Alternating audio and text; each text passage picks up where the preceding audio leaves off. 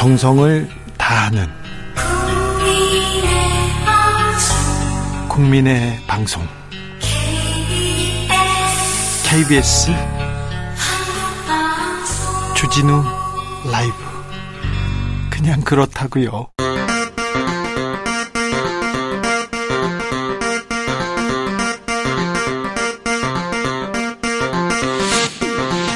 주진우 라이브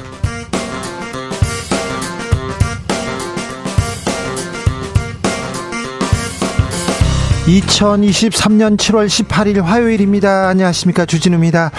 윤석열 대통령 이권 카르텔 보조금 폐지해서 수해 복구에 투입하자. 이렇게 얘기했습니다. 역대급 수해. 그런데 여기서 이권 카르텔이 왜 나왔을까요? 보조금 폐지하면 수해 복구에 쓸 수는 있을까요? 시민단체 카르텔 답하자 외치고 있는 국민의힘 하태경 의원에게 물어보겠습니다. 기록적 폭우에 인명 피해 컸습니다. 재산 피해 특별히 차량 침수 피해 큰데요. 장마철마다 아, 걱정입니다. 운전 중에 갑자기 비가 내리면 침수 피해 있게 된다면 어떻게 대비해야 되는지 운전자들 꼭 알아야 할 어, 장마 대처법 자동차학과 교수에게 물어보겠습니다. 국무조정실이 이번 오송 지하차도 참사에 대한 감찰 조사에 착수했습니다. 정부 지자체 재난 컨트롤 타워가 제대로 작동했는지 서로에게 책임 소재를 미루고 있는데요. 이 공방도 이어지는데 누가 잘못했는지 7월 임시국회 앞에 놓인 현안은 무엇인지 최영두, 신현영 두 의원에게 이야기 해봅니다. 나비처럼 날아 벌처럼 쏜다. 여기는 주진우 라이브입니다. 오늘도 자중차에 겸손하고 진정성 있게 여러분과 함께 하겠습니다. 아, 주말까지 비 소식 있습니다. 또 폭염도 온다고 하는데 비 오고 폭염 오고 아, 각별히 조심하셔야 됩니다. 지금이 가장 위험하다고 합니다. 산에 물기가 그 비를 많이 먹어서요. 물기가 머금고 있어서 산사태 위험은 지금이 더 커진다고 합니다. 계곡 같은 곳은 매우 조심해야 됩니다. 가면 안 됩니다. 이번에는 지금은 말입니다. 자, 아, 계곡에서 바다에서 휴가 갔을 때 갑자기 위험에 빠진 기억 있습니까? 그런 기억 있으면 좀 나눠 주십시오. 안전은 아, 항상 먼저 챙겨야 됩니다. 무엇보다도 가장 중요합니다. 그래서 안전에 대해서 좀 얘기해 보겠습니다. 문자샵 9730 짧은 문자 50원 긴 문자는 100원이고요. 콩으로 보내시면 무료입니다. 그럼 주진우 라이브 시작하겠습니다.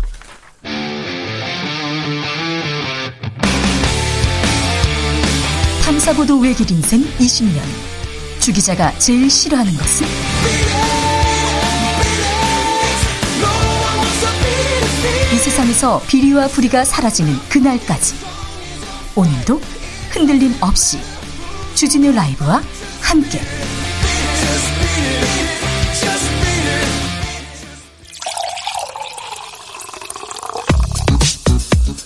진짜 중요한 뉴스만 쭉 뽑아냈습니다. 주스 정상근 기자 어서 오세요. 안녕하십니까. 수해로 인한 인명 피해 소식 계속 전해집니다. 네, 조금 전인 오후 3시 30분 이 경북 예천군 백성리에서 실종된 60대 남성이 숨진 채 발견됐습니다. 또한 예천군 진평리 마을회관 인간에서도 어, 실종된 70대 여성이 숨진 채 발견됐습니다. 또 앞서 10시 30분쯤에는 역시 예천군 제공리에서 폭우로 실종된 60대 여성이 숨진 채 발견됐고요. 어젯밤 미호강 범람으로 잠긴 충북 청주시 오송읍 지하차도 인근에서 어, 참사로 숨진 실종자 한 명이 추가로 발견됐습니다. 어, 이로써 이번 폭우로 인해 숨진 사람은 모두 44명 1 명이고요. 실종자는 6명이 됩니다. 사망 43, 실종 7.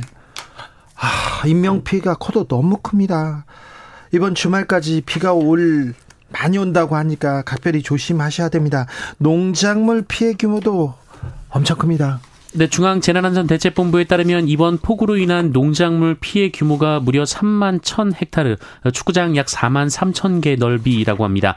또한 가축은 닭 64만여 마리를 포함해 모두 69만 4천 마리가 폐사했습니다. 어, 이에 따라 장마 이후 물가 상승 우려가 높아지고 있는데요. 어, 이미 적상추와 청상추의 경우 한 달 전과 비교해서 78.5%, 68.5% 상승했고요. 어, 시금치도 같은 기간 69%가 올랐습니다. 정부 특별히 수해 복구에 아, 심혈을 기울여 주셔야 합니다. 수해 복구에 나서야 되는데 윤석열 대통령 이권 카르텔 보조금으로 수해 복구 나서겠다 이런 입장을 냈어요. 네, 윤석열 대통령은 오늘 국무회의를 주재한 자리에서 국민 혈세는 재난으로 인한 국민의 눈물을 닦아드리는 데 적극적으로 사용돼야 한다며 이권 카르텔, 부패 카르텔에 대한 보조금을 전부 폐지하고 그 재원으로 수해 복구와 피해 보전에 투입해야 한다라고 말했습니다. 수해 복구에 나서야 되는데 이권 카르텔을 때려잡자 이 얘기를 했는데 이 얘기를 TV에서 생중계로 얘기하시더라고요. 네, 오늘 국무회의 모두 발언이 TV로 생중계됐습니다. 어, 윤석열 대통령은 이와 함께 이 정부는 가용 자원을 총동원해 구조와 복구 작업 어, 그리고 피해자 지원을 속도감 있게 추진해야 한다며 빠른 시일 내에 피해 지역을 특별 재난 지역으로 선포할 것이라고 밝혔습니다. 정부 대통령이 지금 이렇게 천재지변 무, 무슨 일이 있었을 때 이렇게 책임지고 수습하는 모습을 보여줘야 됩니다. 그런데 하, 조금 다른 얘기합니다. 네, 어제 경북 예천 산사태 현장을 방문한 윤석열 대통령은 피해 주민을 만나 어 저도 어이가 없다라면서 이 산사태 소식을 듣고 그냥 주택 뒤에 산이 무너져 민가를 덮친 모양이라고만 생각했다라고 말한 바 있습니다. 어, 윤석열 대통령은 오늘도 국무회의에서 이 경북 예천 산사태는 그동안 우리가 경험해 보지 못한 종류라며 전례 없는 이상 기후에 지금까지 해온 방식으로는 대응할 수 없다며 변화를 강조했습니다. 자, 역대급 폭우 그 이후에 정부의 대응에 대해서는 잠시 후에 저희가 아, 토론해 보겠습니다. 음. 전국에 폭우가 와서 인명피해가 발생하고 있는데 골프를 친 사람이 있습니다. 아, 홍준표 대구시장 물러서지 않겠다고 계속 얘기를 하는데 국민의힘은 감찰에 착수했습니다. 네, 국민의힘은 지난 주말 골프장을 방문해 논란이 된 이 자당 소속의 홍준표 대구시장에 대한 진상조사를 진행한다라고 밝혔습니다. 강민국 국민의힘 대변인은 오늘 국민의힘 최고위원회 이후 기자들과 만나서 당에서 이 논란을 엄중히 보고 있다라며 사실관계와 진상 파악이 선행돼야 하지만 후속 조치 이야기도 있을 것이라고 말했습니다. 홍준표 시장은요? 네, 홍준표 시장은 여전히 대구에 수해 피해가 없었으며 이 주말 동안 보낸 개인 시간을 문제 삼아서는 안 된다라는 입장입니다. 홍준표 시장은 SNS 에 대구시 재난 대비 매뉴얼에 어긋난 행동을 한 일이 없다라면서 아직도 국민 정서법에 기대 정치하는 건 좀 그렇다라고 말했습니다. 그런데요, 공무원들이 홍준표 시장 이거 비상대기 지시했다. 우리한테는 비상 대기하라고 해놓고 자기 혼자서 힐링을 즐기고 여가를 즐겼다 이런 얘기합니다. 네, 전국 공무원 노조 대구 지역 본부는 오늘 성명을 통해서 이 상황과 직분을 망각하고 골프를 즐긴 홍 골프를 즐긴 홍준표 시장을 규탄한다라면서 어, 이 논란은 대구시 재난안전대책본부장인 시장이 긴급 상황 대처에 부적절한 활동을 했다는 것이 핵심이라고 지적했습니다. 또한 공직자들의 주말이 자유라면 직원들에게는 왜 비상근무를 지시했느냐라면서 어, 재난 발생 상 발, 재난 상황 발생 유무가 중요한 것이 아니라 대응 체계 구축이 핵심이라고 비판했습니다. 자, 주말에는 쉬어야죠. 공무원도 쉬어야 됩니다. 그런데 이번에는 비상 상황이었잖아요. 대구시 소속 공무원 1014명이 비상 근무를 했습니다. 시장은 힐링 골프 치고요. 아, 그러면서 공무원도 개인 활동이 있다 이렇게 얘기합니다. 그리고는 아니요 우리한테는 왜 비상근무 지시했느냐 했더니 비상근무 지시한 일이 없다 하면서 홍준표 시장 호우경보 때 단체장의 역할은 없다 이렇게 얘기를 하는데 하, 왜 그 자리에 앉아 있는지 공직이 뭔지에 대해서 국민들은 이런 얘기 들으면 허탈합니다. 홍준표 시장님 허탈합니다.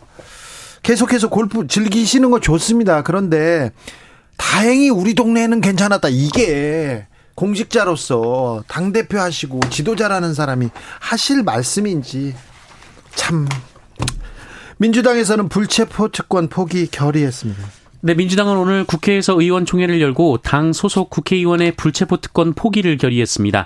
다만 정당한 영장 청구라는 단서를 달았는데요. 앞서 민주당은 지난 13일 의원총회에서도 이 문제를 안건으로 올리고 추인을 시도했으나 반대하는 의견이 나와서 관철하지 못한 바 있습니다. 네, 네.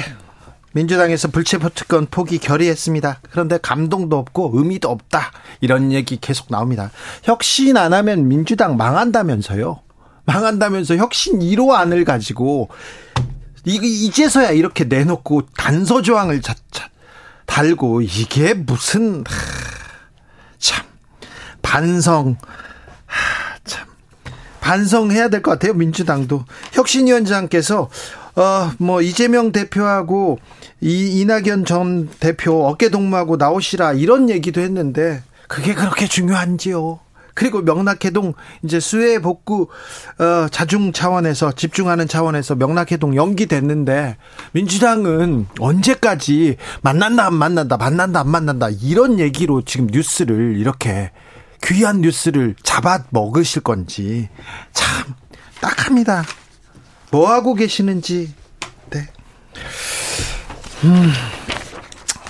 법무부가 엘리엇에 대한 국제재판소 판정에 대해서 취소 소송을 또 제기했네요.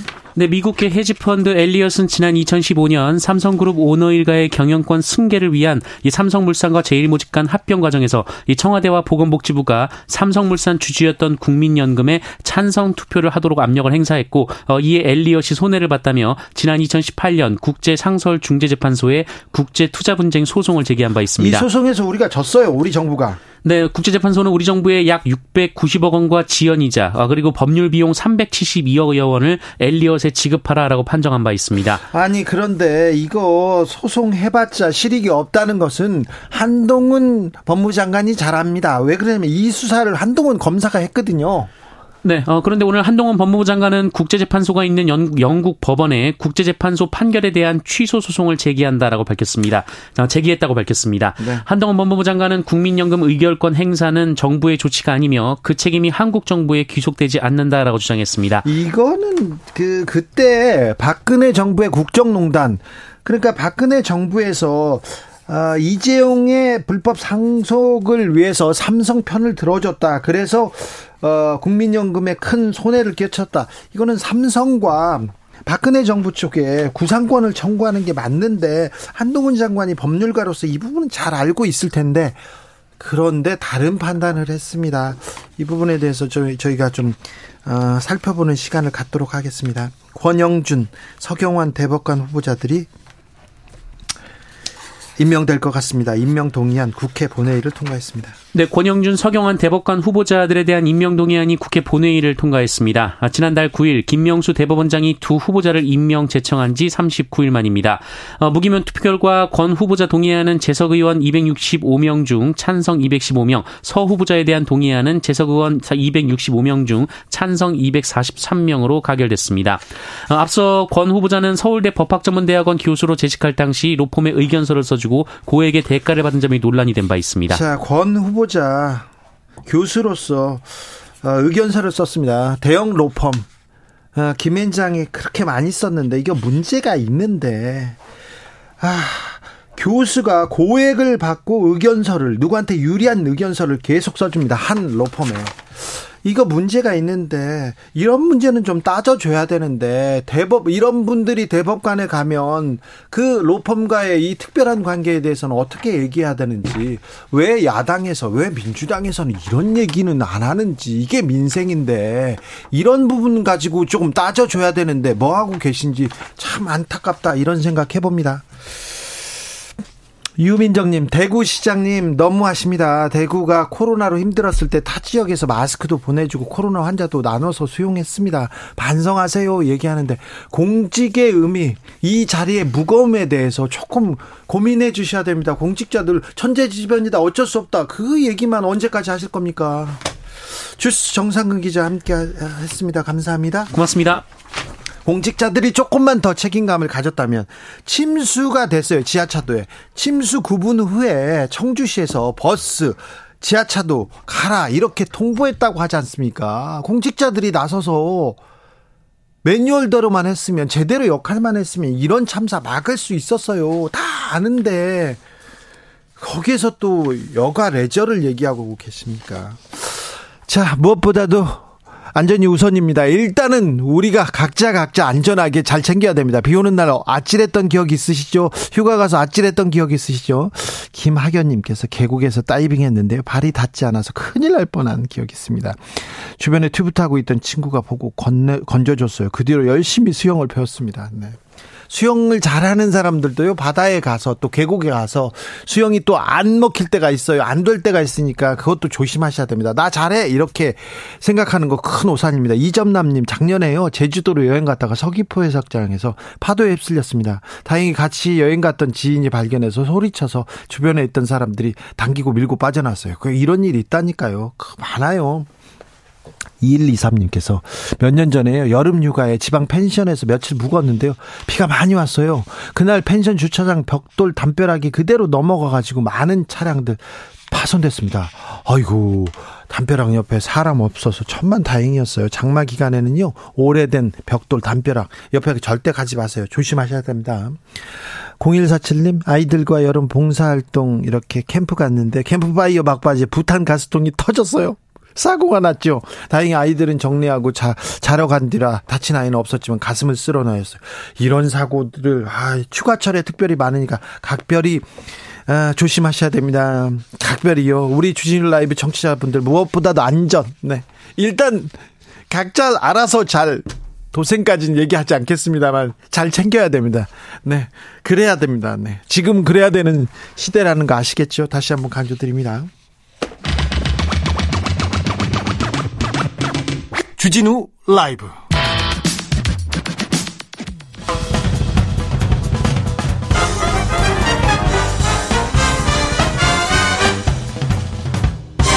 훅 인터뷰 모두를 위한 모두를 향한 모두의 궁금증 훅 인터뷰 연일 이어지는 집중으로 재산 피해도 심각합니다. 차량 침수 피해 커지는데요.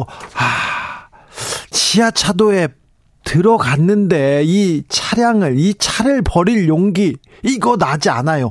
어떨 때 어떨 때 도망가야 된다. 어떨 때 차를 포기해야 된다. 이런 것 좀 다방면으로 자세히 물어보겠습니다. 김필수 대림대 자동차학과 교수 연결돼 있습니다. 안녕하세요. 네, 안녕하세요. 네, 이번 네. 폭우로 차량 피해도 심각합니까? 예, 굉장히 많습니다. 어, 작년에가 약 침수차가 2만 대가 나왔습니다. 2만 대요? 근데, 예, 2만 대죠. 엄청나죠. 근데 예. 매년 이제 이 기후 변화가 너무 심해지다 보니까 예전에 장마철 꾸준하게 비 조금씩 내렸는데 지금은 뭐 극한 호우라고 그러지 않습니까? 그렇죠. 갑작스럽게 예, 쏟아집니다. 네. 맞습니다. 그러다 보니까 주차한 거 한 시간 만에 가봤더니 내 차가 없어졌다든지 예. 이미 쓸려 내려가는 경우도 많고요.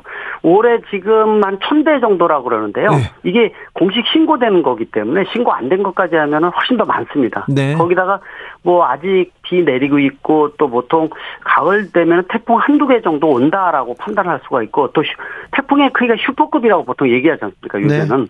네. 그러다 네. 보니까 어 아까도 얘기하셨다시피 자동차 운전하는 것 자체를 비가 내릴 때 특히 야간에 폭우가 내릴 때는 운전을 어떻게 하느냐보다 운전을 하지 말아야 돼요. 아, 예, 솔직히 예. 말씀드려서 예. 예. 그러니까 뭐 제가 별의별 말씀 다 드리지만은 간단한 얘기는 아니고요. 예. 또 이번에 오송 지하차도 같은 경우에도 물이 이미 밀려 들어오기 시작했으면 늦은 거예요. 네.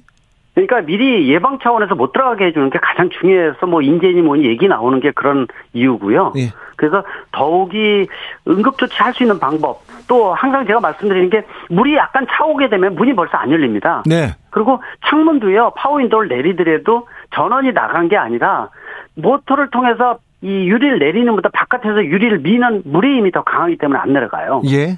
그래서 물이 있는 데에 들어갈 때는 창문을 미리 내리고 진입하는 게 가장 중요하고요. 네. 또 혹시 물이 닫, 문이, 창문이 닫혀 있다 그러면 항상 제가 말씀드린 유리 깨는 비상망치가 꼭 있어야 되는데 우리나라는 10대 중에 10대가 없어요. 아, 예. 네, 그러니까 운전석 옆에 예. 이좀 분량도 7, 80%가 되니까 괜찮은 것들 하나 뭐 1, 2만 원 정도 뭐 구입하는데 일생 동안 사용을 하거든요. 예. 그래서 옆에 두고 유리를 깨고 나와야 되는데 또 꼬여 있으면은 이 안전띠가 이 풀리지가 않거든요. 그래서 예. 유리 깨는 비상망치 뒤에는 칼날이나 가위가 꼭 붙어 있습니다. 네. 그래서 끊고 유리를 깰 때도 가운데 깨면 안 깨집니다. 썬팅까지 돼 있기 때문에. 예. 그래서 모서리를 때려야 되는데 이런 부분을 누가 아무도 가르쳐 주지 않고 또 아까 말씀하신 판단에 대한 것들을 과연 버리느냐 나가느냐 이것이 1초 2초가 이 생명을 구할 수도 있어요. 네, 그렇죠. 굉장히 중요한 겁니다. 아, 차를 버릴 용기 쉽게 나지 않아요. 아깝죠. 하지만 목숨보다 더 중요하진 않지 않습니까? 사상자가 발생하지 말아요. 차는 보험 처리하시면 돼요. 예. 그래서 판단이 굉장히 중요한데 그런 부분들을 사실 이거는 교육도 중요하고 판단 능력을 기를 수 있게끔 반복된 세뇌 교육이 중요하거든요. 네. 아까 유리개는 망치도 그렇습니다. 근데 그런 부분들이 우리나라는 13시간 하루 반이면 면허를 따는 가장 낮은 국가 중에 하나예요. 누가 가르쳐 주는 데도 없고요. 알려 주는 데도 없고. 네. 그러다 보니까 방송 통해서 알 수밖에 없거든요. 사실은요. 선생님이 좀 네. 가르쳐 주십시오. 선생님. 그런데 네. 바퀴에 어느 정도 물이 참 찼다. 그러면 이렇게 네. 대피해야 됩니까? 어, 전기차고 일반 내연기관차 좀 틀리다고 보시면 좋을 것 같은데요. 네. 일반 세단이다 그러면 밖에 반이 되면은 네. 반이다 그러면 뒤에 머플러가 물이 차기 시작을 하는 거예요. 그러면 안 되죠. 예, 반 넘어서 3분의 2쪽 가면은 시동이 꺼질 겁니다. 아, 그래서 아, 만약에 침수도를 지나갈 때 이 만약에 우회하면 가장 좋겠지만은 네. 꼭 지나가야 된다. 그러면 네. 앞에 차가 있으면 좋습니다. 네. 내가 세단이면 앞에 차도 세단이어야 돼. 그래야지 높이를 똑같이 볼 수가 있습니다. 자, 그런데 앞에 차에 네. 어느 정도? 뒤에 꽁무니에 있는 머플러를 봤을 때 네.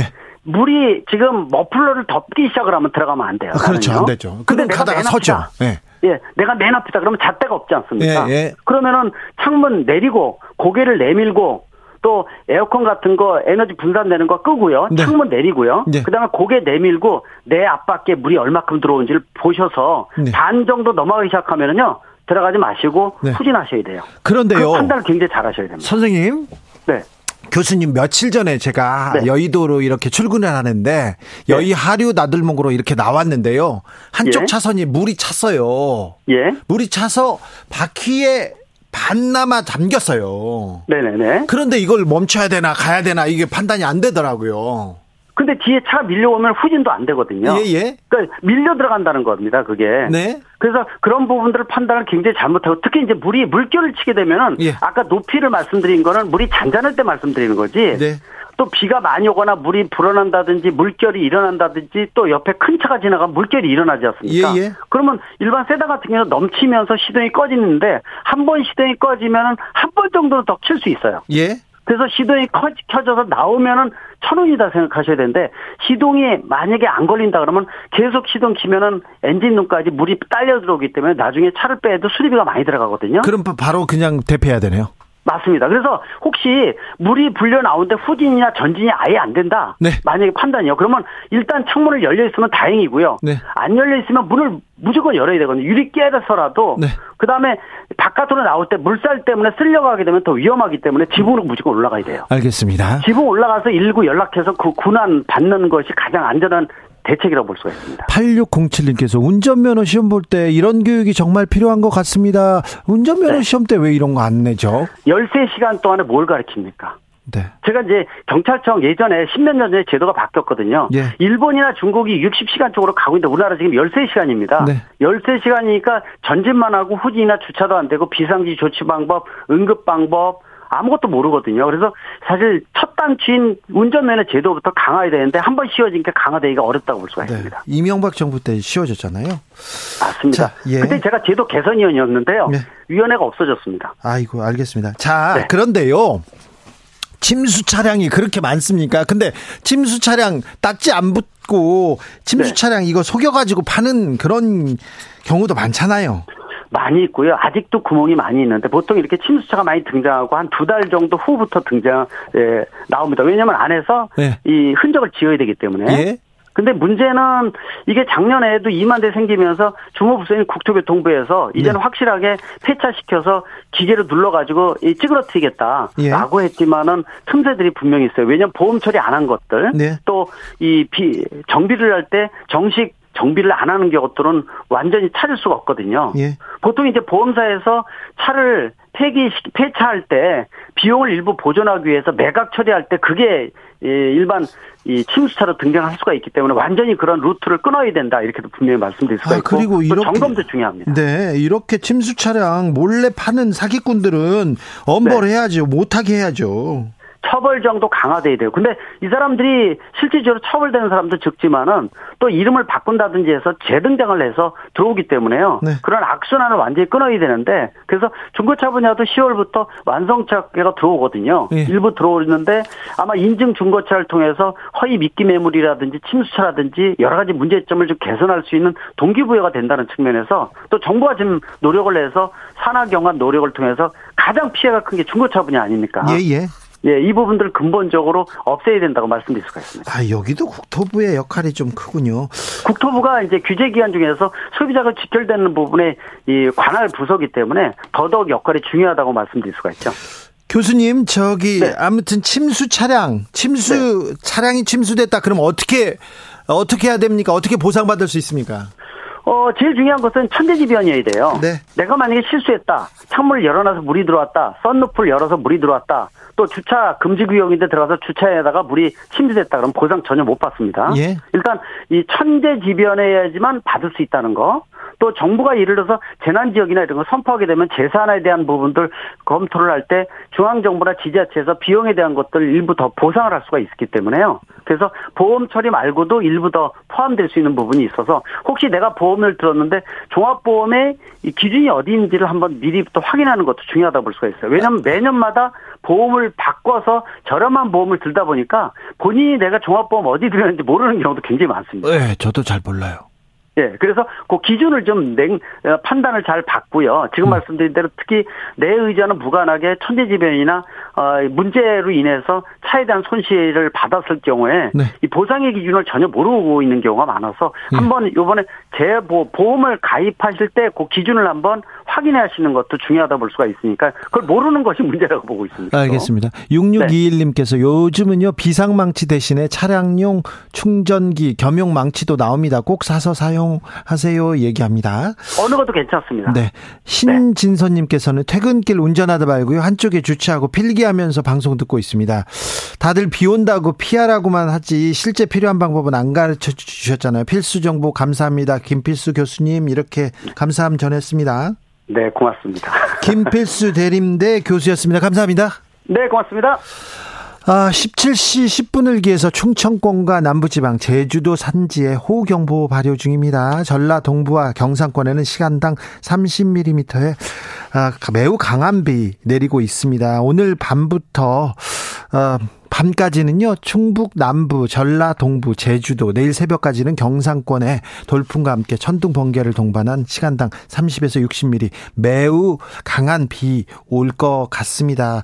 주시, 주의하셔야 됩니다. 각별히 주시, 조심하시고요. KBS, KBS 라디오 이렇게 듣고 이렇게 판단하시면 됩니다. 교통정보센터 다녀오겠습니다. 김민혜 씨.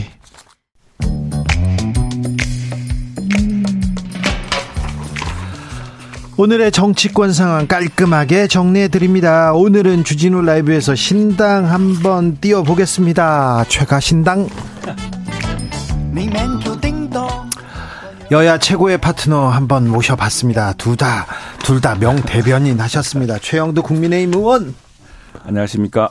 신현영 더불어민주당 의원 오셨습니다. 반갑습니다. 신현영입니다. 오랜만에 봬요. 예, 오랜만이네요. 네. 정말. 신현영 의원은 바빠요. 바빠. 오늘 국회에서도 바쁘던데요. 아, 오늘 본회의가 있었고요. 관련된 법안들이 여러 개 통과돼서 정말 의미 있는 날이었는데 네. 제가 작년 지선 때 원내대표단이랑 이렇게 대전 가면서 KTX에서 심근경색 환자 만난 적이 있거든요. 예. 그때 구조를 하려고 달려갔는데 보니까 장비가 하나도 없더라고요. 네. 오히려 심장이 멈췄을 때는 제세동기가 있는데 심장이 멈추지 않기 멈추지 저, 전에 네. 여러 가지 구조 장비들이 전혀 없어서 이번에 응급의료법 개정안해서 여객기나 아니면 기차나 여러 어, 대중교통에서 이런 응급 구조와 치료 약품 구비하는 법안이 통과돼서 네. 참으로 의미 있는 날이었다. 보람됐습니다. 그러니까요. 그 응급 환자한테는 그 몇 분이 그 몇 초가 매우 중요하잖아요. 그렇죠. 그래서 좀 이런 부분에 대해서 저희가 우리나라도 조금 더 대응을 해야 되는데 아, 의미 있는 법안이 이렇게 통과됐습니다. 아, 전국적인 폭우로 인명 피해가 많이 발생했는데 최영도 의원님 지역구는 괜찮으십니까? 어, 상대적으로 폭우가 중부 지방을 좀 집중했던 것 같습니다. 그런데 이 폭우로 인해서 저희들이 항상 여름철에 태풍 또 해일 이런 것들 네. 대비하고 있는데 요즘은 정말 어디서 어떻게 재해가 발생할지 모르기 때문에 그 폭우 정도가 중부 지역은 좀 그렇죠. 덜했습니다만 항상 긴장하고 있습니다. 이제는요 비가 비가 한번 내렸다 하면 퍼붓습니다. 그렇습니다. 퍼붓습니다. 그래서 아, 굉장히 작년에도 피해가 컸잖아요. 네, 네. 재작년에도 그랬고 조금 나아졌어야 되는데 이번엔 인명 피해가 너무 커요. 그렇습니다. 정말 좀 있을 수 없는 일들이 생겼고 지금 기상이 변이라는 것이 이제 더 이상 과거의 경험치라든가 데이터라든가 그래서 관성으로 생각하면 큰일 날 것 같습니다. 이제는 진짜 과하다 싶을 정도로 미리 예방 조치를 예. 취하고 예. 해야 될 것 같고요. 왜냐하면 기후 온난화가 기후 변화가 심화되면서 시간당 180mm 극한호가 지금 가능했습니다. 네, 극한호. 시간당 180mm라는 것은 기존 우리 방제 시스템이라든가 수해 방지 시스템의 어떤 그 매뉴얼을 뛰어넘는 부분일 수 있습니다. 근데 이 부분들에 대해서 이게 뭐 비가 억수로 오는데 어떻게 하겠냐 할 게 아니라 네. 이게 이제 이 뉴노멀 시대가 된 거죠. 예, 이런 시대이기 때문에 그렇죠. 철저한 대비와 예방 뭐 지금 시작되었으니까 이제는 네. 예. 예, 그렇기 때문에 그 재난은 정말 다양한 얼굴로 우리를 찾아오고 있는 상황입니다. 뭐 사회적 재난뿐만 아니라 자연 재해도 이렇게 다양하게 예측 불가능하게 어 심각한 그런 기후 위기의 상태에 우리가 놓여 있다는 걸 다시 한번 느끼게 되는 건데요. 이럴 때일수록 어 과도하고 어떻게 보면 선제적인 조치가 필요한데 그러면서 우리나라의 그런 재난 대응 시스템이 아직 공고한가 이럴 네. 때는 좀 안타까운 부분들이 있기 때문에 네. 국회와 정부가 더 노력을 해야 된다는 생각이 들고요. 앞으로는 폭우, 폭염 전 세계적인 문제이기 때문에 이런 부분에 있어서 대한민국이 어떻게 대응할 건가 고민을 같이 해봐야 됩니다. 국민들은요 조금 불만이에요. 정부 당국이 재난 대응 제대로 그 계획을 세웠나, 제대로 대비했고 작동했나 이렇게 묻고 있습니다. 그리고 여러 여러 명 특별히 뭐 맞습니다. 몇 어떤 대구시장님 아니 지금 뭐 개인 공무원 개인 활동이다 뭐 이런 얘기 하시고 있으니까 조금 더 안타깝지요. 그렇습니다. 이 지금 총비상 체제고요. 정말로 어 대통령도 말씀하셨지만 과하다 싶을 정도로 과감하게 이 접근해야 되고 과감하게 선제 조치를 해야 되는 시기 같습니다. 그리고 특히 이번에 물난리가 발생한 이 오송 같은 오송 지하차도 같은 경우는 네. 사실은 그 충분히 예방이 가능했다고 지적되고 있거든요. 그죠? 하천 범람의 위험성도 지적되고 있고 또 오송이 어느 쪽입니까? 오송 세종에서 지금 정부가 새롭게 행정 복합 중심 도시로서 그동안 지어왔던 도시고 여기서 신도시입니다. 이런 데서 바로 지금 사실 중국 정부의 핵심이 그쪽에 내려가 있는데 이쪽에서 사고 생겼다는 것은 심각한 문제이고 하천 범람의 위험성이 수년째 지적되었다고 합니다. 2020년부터 지방 하천 정비 문제가 되는데 이 지방 하천 정비 이번에 알아보니까 국고 보조금 사업에서 제외됐다고 합니다. 그러니까, 그러니까 지자체가 또 예산 부족으로 이걸 방기하고 해서 그러다 보니 지방 하천 정비율이 국가 하천보다 훨씬 낮다고 하거든요. 그래서 이 시스템도 이번에 좀 바로잡아야 되겠고 왜냐하면은 그 오송 지하차도 범람도 인근의 지방 하천의 물이 범람하면서 지하차도를 메워버리는 바람이 생긴 거 아니겠습니까? 그리고 수자원 관리, 이 수 관리 이것도 지난 2018년에 물 관리를 이제 환경부로 일어나면서 그동안 물 관리는 국토부에서 해왔는데 이런 부처 이관 과정에서의 또그 이 공백이 좀 생긴 것 같습니다. 아직은 뭐 정부가 이 문제에 대해서는 이번에 철저하게 무엇이 문제인지를 잡아야 계속 뉴노멀에 정말 대비할 수 있을 것 같습니다. 이번 정부가요, 아, 대비도 잘못했고 대응도 잘못했다. 이런 지적 어떻게 받아들이십니까? 정부는 항상 대비를 철저히 해야 되고 어떤 책임도 다 감당해야 되죠. 지금 그 비판도 달게 받아야 하겠습니까? 예. 그래서 윤석열 대통령도 과도할 만큼 선제적으로 대비하고 모든 가용 자원을 총동원하라고 말씀하셨지만 예. 실제로 예. 현장에서 작동을 안 했다는 게 문제인 거거든요. 4시간 반 침수 전에도 관할 지금 통제서에서는 계속 전화해서 지자체에 요청을 했던 겁니다. 그런데 이런 부분에서 제대로 통제가 안 되면서 차량 사고가 있었고 주민들도 긴급 대비를 하지 못했기 때문에 이렇게 사망자가 발생하는 안타까운 일들이 있었다. 우리가 항상 이렇게 재난이 발생하고 사망자가 발생 발생하고 피해가 발생하면 그 다음에 사후 약방문식으로 움직이는 이 시스템을 언제 어떻게 개선해야 될지 참 막막한 상황이고요. 지금이라도 지금 계속 호우에 그 예상이 되고 있기 때문에 각 지역별로 어 점검이 필요하다. 그러면서 지금 더불어민주당도 이 수해 복구를 위한 피해 지원을 위한 여야정 TF를 제안한 상태거든요. 이런 재난이나 피해에 있어서는 여야가 초당적으로 협력을 해야 된다는 거꼭 어 필요할 것 같고요. 더더욱이 이제 이런 재해 복구나 여러 가지 지원을 위해서는 추경에 대한 필요성이 더 높아지고 있는 거 아니냐. 그래서 저희도 각 지역 차원에서의 봉사활동 앞으로 재복구를 위해서 노력을 해야 되는 상황입니다. 최영도 의원님? 네네. 그렇습니다. 이건 뭐 시스템을 철저히 재정비하고 지금 어떤 소홀한 점이 있는지 철저히 밝혀내어서 예. 결국엔 이것도 사람의 문제일 수가 많거든요. 예, 예. 그런 사람의 문제를 밝혀내야지만이 어떻게 다시 메뉴를 정비하고 그걸 할지 밝혀질 것이기 때문에 왜 부처 간에 이거 뭐 계속 우리 사회적 참사에서도 드러난 일이지만 왜 초기에 위험 신호가 재빨리 대응 시스템으로 이어지지 않는가 이런 큰 참사가 비가 억수로 올, 오면은 어떤 문제가 생길 수 있고 네. 위험할 것이다라는 것이 충분히 예감되었을 텐데 왜 작동하지 않는가에 대해서 정말 제3, 제3 묻고 따지고 해서 이번엔 정말 좀 철저하게 만들어야 될 것 같습니다. 자, 수해 복구에 이제 다 모두 힘을 그 합해야 되는데요. 윤석열 대통령 이권 부패 카르텔 보조금 전부 폐지해서 수해 복구에 투입하겠다. 왜 지금 이권 카르텔일까요? 그런 양상들을 실제로 우리가 지역 예산을 보면은 많이 드러나고 있습니다. 우리 뭐 여러 지역 예산을 새롭게 분석해 보니까 이 보조금 중심으로 지난 정부에 이게 이제 코로나 때문에 늘어난 측면도 있는데 보조금 중심으로 많이 되는데 이것이 아주 긴급한 어떤 팬데믹 시기에는 불가피한 적이 있었다 하더라도 그 시스템이 시급히 정비되어야 됩니다. 왜냐하면은 보조금으로 방식으로 이게 볼, 본래 그 사회적 활력, 경제적 활력을 살릴 수는 없는 것이거든요. 그래서 감사원 감사라든가 부처 자체 내 감사 또 집행률, 집행의 효율 같은 걸 척도하는 이 국가적 시, 그 평가 시스템이 있습니다. 그 평가 시스템에 따라서 이 집행을 늦추거나 이 집행에 대해서 재고해야 되는 부분은 이 사회적 재난 관리를 위해서 이 자연 재난 관리를 위해서 긴급 투입해야 될 필요가 있는 것이죠. 지금 예산 중에서 어 재편할 수 있는 부분을 빨리 재편해서 그렇게 하겠다는 강력한 의지죠. 네. 그 재정의 효율성을 기해야 되는 건 당연한 거고요. 지자체에서의 효율을 기하기 위한 여러 가지 이제 예산의 결산과 이제 어 시기가 올 거기 때문에 당연히 그런 부분 들여다 봐야 된다고 하지만 지금 이 타이밍에서 재난에 대한 지원 확대는 당연히 필요한 거고 누구나 공감을 할 텐데 또 그 와중에 이권 카르텔을 또 꺼내고 오시는 대통령의 발언이 과연 이 재난에 대한 책임이나 이런 것들을 조금 방향 전환을 하려고 하는 거 아니냐 이런 부분들이 의심이 있어서 그냥 어떻게 재원을 마련할 것이고 우리가 예산을 충분히 어 투여해서 이런 재난에 있어서는 국가의 역할이 더 필요하다는 것을 보여주시면 될 것 같은데 그런 부분에서 좀 아쉬운 그런 멘트이지 않나라는 생각이 네. 듭니다. 정치권에서는 왜 우크라이나를 왜 가야 했나 그리고 또 그 명품 쇼핑 얘기만 나오고 있는데 이런 부분도 조금 안타까워요. 이번에 사실은 우리 나토 순방 외교 정상회의를 지금 이게 좀 제대로 좀 봐야 됩니다. 나토 정상회의는 세 가지가 있습니다. 첫 번째는 국제 평화 안보라고 하는 당초에 알려진 것도 있지만 두 번째는 공급망 확보라는 것도 있습니다.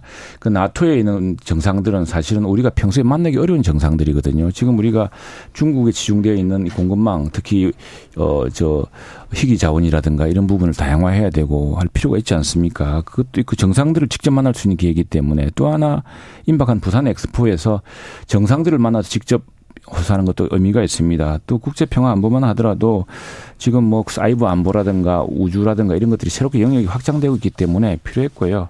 그런데 뭐 리투아니아에서 리투아 언론에서 아마 리투아 언론에서 낼 때는 내 전문은 안 읽어봤습니다만 아니 한국 대통령 부인이 우리 리투아니아의 어떤 디자인이라든가 상품에 관심을 보였다 뭐 이런 취지로 그 났을 것 같은데 그게 마치 명품 쇼핑한 것처럼 또 과도하게 보도된 것도 참 안타깝습니다. 근데 우크라이나 부분은 우리가 생각해야 될 게 있습니다. 사실은 국가적인 전략적인 부분도 있는데 우리가 우크라이나에 가서 뭐 전쟁 물자를 지원하겠다고 한 것은 아니고 우크라이나가 우리가 과거에 6.25 때 겪었던 참화를 생각한다면은 그 당시에 우방의 도움에 보답하는 어떤 그런 행보 측면도 있는데 더 경제적 이익을 경제적 저 국익과도 관계되어 있습니다. 좀 있으면은 우크라이나의 이제 복구에 큰 국제적 자금이 자원이 들어갑니다. 그 시기에 우리도 어떤 식으로 참여하게 될 텐데 과거에 이제 우리 이라크 이라크 참전 이라크에 저 군대를 분해 파병했던 것에 보면은 당시 이라크 복구를 또 생각했던 노무현 대통령의 그 큰 계획이 또 있었던 것이거든요. 네. 그런 측면에서 좀 봐야 될 것 같습니다.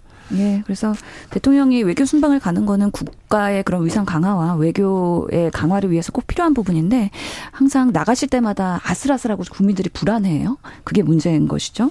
실제로 이번에도 참 이게 어 타이밍 타이밍이 어 애매했던 게 예를 들어서 그런 거죠. 이탈리아의 멜로니 총리는 총, 총리는 대홍수 탓에 일찍 귀국을 하거나 그런 모습들을 보였는데 윤석열 대통령이 이런 외교 순방이 물론 중요하다고는 하지만 국내에서 이렇게 재난이 있을 때 꼭 우크라이나까지 연장을 하면서 갔어야 되는 거냐에 대한 어 국민적인 이런 어 불편함이 있는 거고 또 대통령이 순방을 갔을 때 항상 조명을 받는 건 김건희 여사가 더 부각되는 것 같습니다. 그래서 김건희 여사의 그런 쇼핑 그리고 또 명품백과 에코백의 그런 괴리감 이런 것들이 국민들한테는 속상함으로 작용할 수 있기 때문에 항상 외교와 이 처신에 대해서는 조금 더 어, 정부와 그리고 대통령실에서 관리를 하면서 하면서 일정이나 이런 것도 소화해야 되지 않나라는 생각이 듭니다. 음. 신현영 의원은 일정이 있어가지고 일찍 가야 됩니다. 그래서 몇 가지 여쭤볼게요. 하고 싶은 말 있으면 막 하셔도 됩니다. 네. 어, 출생 통보제 대표 발의하셨어요 신현영 의원께서. 예. 그런데 이 문제 조금 어, 정비해야 될 부분이 많더라고요. 예. 근데 이번에 그래도 영화 식신 유기 사건으로 국민적 충격이 있었는데 빠르게 국회에서 통과될 수 있었던 거는 출생 통보제 여러 법안들이 발의가 되어 있었습니다. 네. 그래도 그동안에는 왜 그런 분만하는 산부인과 의사가 출생 통보까지 행정을 해야 되느냐에 대한 의료계의 저항이 있었거든요. 네.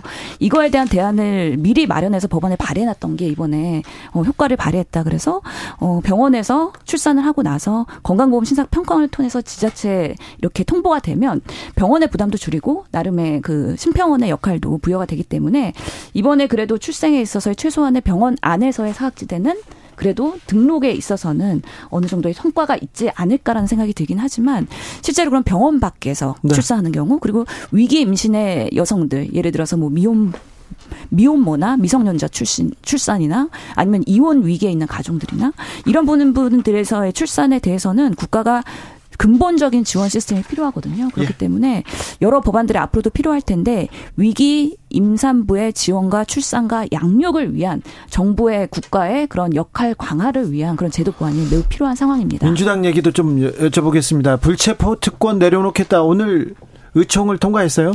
예, 오늘 실제로는 의원총회가 되게 짧게 진행이 됐거든요. 네. 1시간 못 되게 진행이 됐음에도 불구하고 오늘 박강원 원내대표가 다시 당론 채택에 대해서 제안을 했고요. 모든 의원들이 네. 큰 무리 없이 받아들이는 걸로 수용을 해서 어, 통과가 되었습니다. 근데 혁신 안 하면 망한다고 해놓고 혁신한 1호라면서 이게 그렇게 어려운 문제입니까?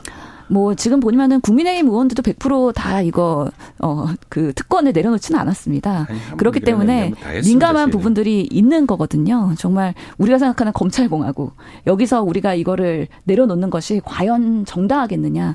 결국에는 이게 수사기관에 대한 신뢰가 있어야 되고 국가에 대한 신뢰가 있어야 의원들도 불체포 특권에 대한 것들을 내려놓을 수가 있는 건데 이런 부분에서의 내부에서의 걱정과 우려가 있었던 부분이 있고요. 네. 여러 가지 사원들이 다양하게 있기 때문에 그럼에도 불구하고 혁신한 1호를 민주당이 좀 선제적으로 받아들여야 된다라는 그게 오늘 통과된 것 같습니다. 예, 시리오님 말씀은 잘 들었는데 요즘 민주당이 보면은 뭐, 뭐 검사공화국 이러고 무슨 압수, 압구정 압수수색 뭐 구속영장 뭐 한다고 하는데 정말로 한번 문재인 정부 시 통틀어서 정말 압구정 기록을 한번 비교해 봤으면 좋겠습니다. 그 시기에 얼마나 가혹하겠습니까?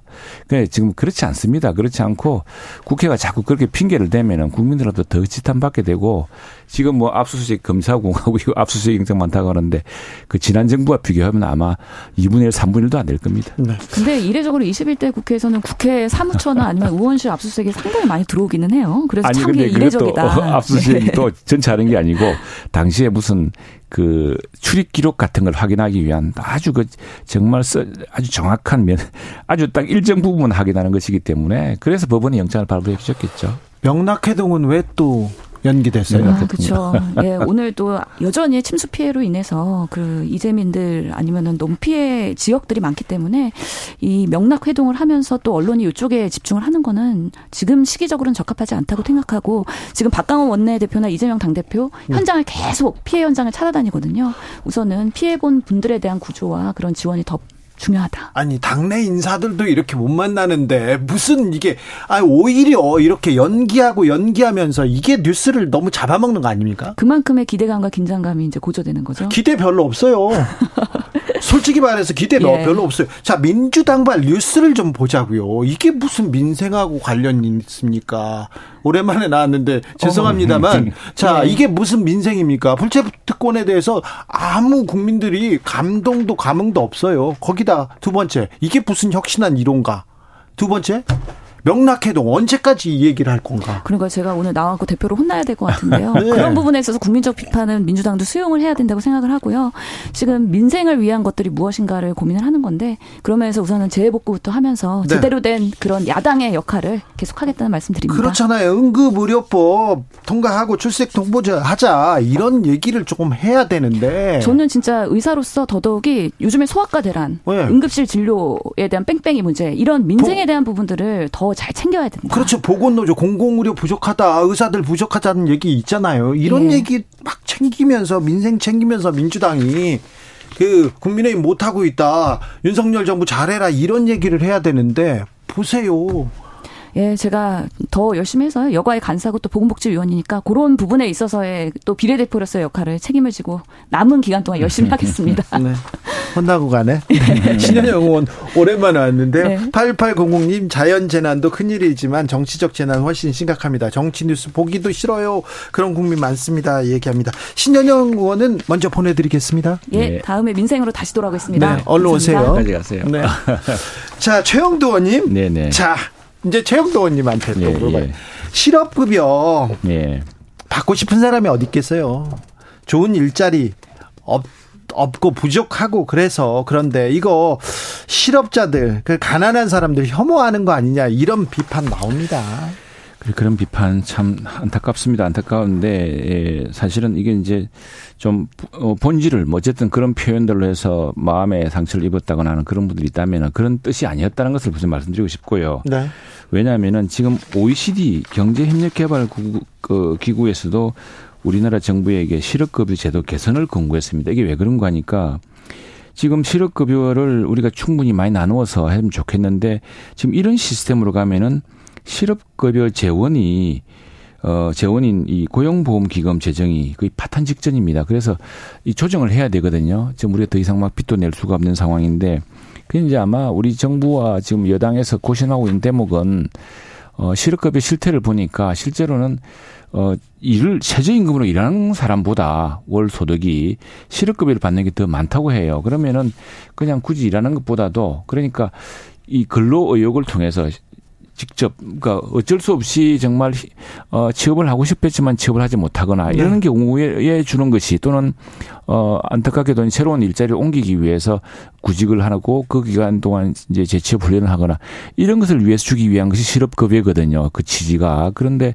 그런 취지가 아니게 전용되는 사례가 많다고 합니다. 한 지난 5년간 세 번 이상 실업급여를 탄 사람이 24.4%가 늘었고 작년에만 10만 명을 넘었다고 합니다. 심지어 한 직장에서 24번 받은 경우, 그 경우도 있다고 하는데 그런 경우서 뭔가 오남용되고 있는 거 아니냐. 그걸 조금 시스템적으로 허점은 잡아야 규정의 예, 그 허점은 그. 네, 규정의 허점은 메워야죠. 그 바꾸기는 네네. 바꿔야 되는데 주로 최저임금보다 더 받는 사람들 그 사람 직장 다닐 때 세금 열심히 낸 사람들 맞습니까? 그리고 그러니까. 고용 안전망이라고 하는 것은 그리고 사회 안전망이라고 하는 것은 그렇죠. 좀 더 촘촘하게 해야 됩니다. 그래야지만이 노동계획도 가능해지는 거고. 네. 네. 저 근데 아 대통령실하고 국민의힘에서는요. 아, 최영두 의원처럼 이렇게 자세하게 그러세요, 친절하게 설명해 주면 되는데 조금 너무 조금 약간 뭐 우리 야당이라든가 예? 이 공격이 너무 거, 거칠고 너무 몰아붙이니까 그래서 거칠게 우리, 우리도 숨이 좀 찹니다 좀. 아, 그래서 숨이 차요. 자 대통령실 관계자가 지금 당장 대통령이 서울로 뛰어간다고 해도 상황 바꿀 수 없다 이런 얘기는 부적절하잖아요. 문제. 홍준표 시장, 홍준표 시장 아니 뭐 홍 시장은 홍 시장님이 알아서 하시는 거고 제가 네. 모릅니다. 아니 그러니까 너무 거칠어서 국민들이 상처받아요. 야권의 공격이 거칠어서가 아니라. 아 이거 참말로.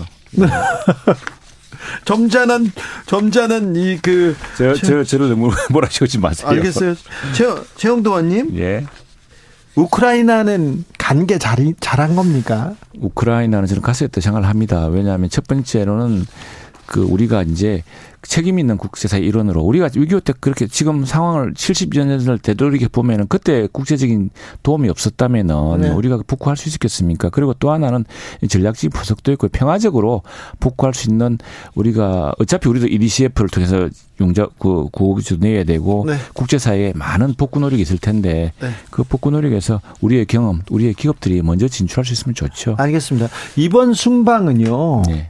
굉장히 신냉전 이후에 국제사회가 이렇게 재편되고 있지 않습니까? 매우 네. 중요하지 않습니까? 네네. 네. 자, 그런데, 그런데 그 쇼핑 그런 건 하지 말라고 하세요. 쇼핑은 아닌데 지금 쇼핑이라고 그렇게 자꾸 하십니까? 아니 그냥 아이 윈도우 쇼핑도 쇼핑이 아, 쇼핑이잖아요. 아니, 뭐, 뭐, 뭐 그럴 수 있겠는데 두아니아 언론의 보도는 그런 취지가 아니었는데 그것이 쇼핑으로 변질되고 쇼핑이 아닌데 어쨌든 어 대통령이 방문한 국가에서 네. 국가의 어떤 어 저 여러 가지 물산이라든가 또는 그런 것들에 대해서 그 국민들하고 이제 이제 이렇게 접촉할 수밖에 없는 상황에서 네. 잠깐 있었던 에피소드 같은데 그게 네. 너무 심소봉도되는 거 아닌가 좀 안타깝습니다. 그렇긴 해요. 네. 어, 외교에 대해서 또 조금 그 생각해보고 토론할 그런 그런 시간을 또 이걸로 또 어, 잡아먹는 건 또 안타깝고요. 그다음에 경제 민생 수해 복구 나서야 되는데 수해 복구 나서 그래서 우리 오늘 뭐 어원총회에서 많은 어원님들이 수해 복구 현장 때문에 참석을 못했고 굳이 못했죠. 저희들 뭐 진짜 좀 전체 비상입니다. 예. 네, 네. 아 대비를 잘 해야 될 것 같고요. 그리고 또 부족하면 좀 고쳐야 되는데. 아, 네, 오늘도 감사했습니다. 최영두 국민의힘 의원이었습니다. 감사합니다. 네, 고맙습니다.